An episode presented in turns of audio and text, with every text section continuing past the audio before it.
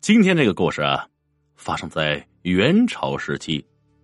有一个婆婆发现儿子去世以后，这儿媳妇每天晚上都要系着十条腰带才敢睡觉。她借口去做活，然后藏在了儿媳的床底下。当天晚上就发现了丈夫的受刑。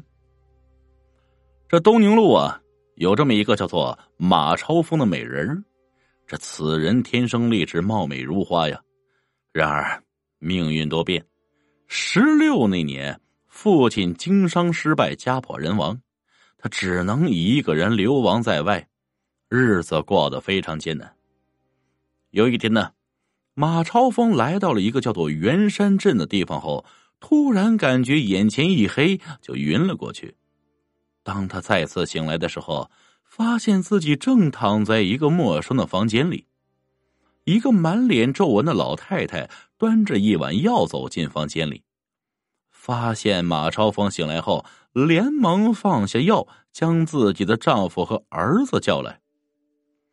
这老太呀，对马超峰言明，自己是王氏，眼前的父子二人是自己的丈夫卓大锤和儿子卓云生。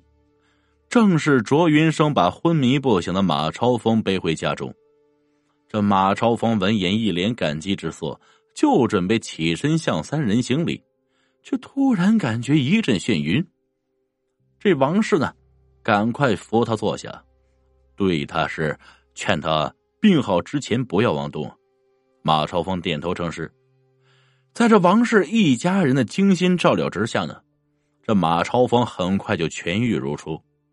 她为了感激这一家人的救命之恩，就嫁给了卓云生为妻。夫妻二人婚后恩爱和睦，这琴瑟和鸣，共同侍奉着二老，小日子过得幸福美满。没多久，这卓云生就带着家人和祝福进京赶考。正当他的父母和妻子在家中翘首以盼的时候，一个噩耗传来。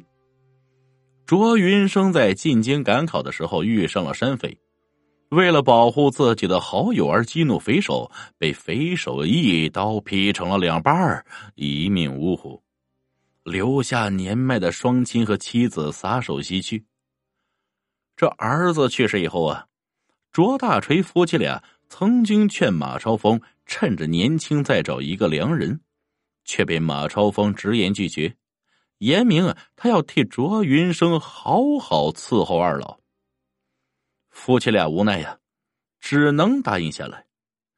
从那个时候开始啊，三人呢相互扶持，风雨同舟，日子倒也过得下去。人们都说，卓大锤夫妻俩能遇到这样的儿媳妇是上辈子修来的福气。然而这时候呢？王氏却发现这儿媳妇有点不对劲，看自己的公公眼神总有一些闪躲，甚至不敢直视。他半夜去给马超峰捏被子的时候，发现他竟然要系着十条腰带才敢睡觉。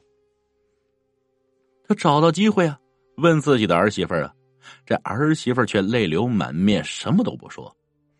随着时间的流逝。王氏内心的疑惑越来越重，决定找个机会一探究竟。有一天，王氏表示啊，要到镇上的周家老太家中去干活，明日才能回来。卓大锤和马超风点头答应，王氏却趁他们不备，藏在了马超风的床底。到了晚上呢，王氏看到啊，马超风系着十条腰带躺到床上瑟瑟发抖。这时，大门吱呀一声打开，满脸奸笑的卓大锤走了进来。他命令马超风解开腰带，和自己好好玩上这么一玩。马超风满脸委屈，请卓大锤放过自己。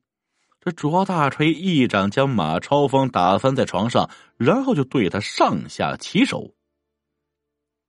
这王氏勃然大怒。从床底下钻出来，朝着卓大锤打去，却被卓大锤直接推倒，撞翻了马超风的洗脸盆。这时，大门再度被打开，另一个卓大锤走了进来，朝着先前的卓大锤打去。王氏瞬间愣在当场。没多久，先前的卓大锤就不敌后面进来的卓大锤，被打翻在地，变成了一头黑猪，朝着门外跑去。卓大锤见状呢，一脚将他踹翻在地，用绳子绑了起来。王氏这才明白，是这头猪妖变成自己的丈夫，欺负自己的儿媳妇啊！马超峰对二老爷明。自己的丈夫去世后不久，这头猪妖变成卓大锤的样子欺负自己，并威胁自己，若是敢将这件事说出去，就杀了她的婆婆。他看公公的时候，这才会躲躲闪闪。卓大锤闻言大怒啊，立马是架锅烧水，将那头黑猪杀掉，然后将猪肉分给了众人。自从黑猪被杀以后。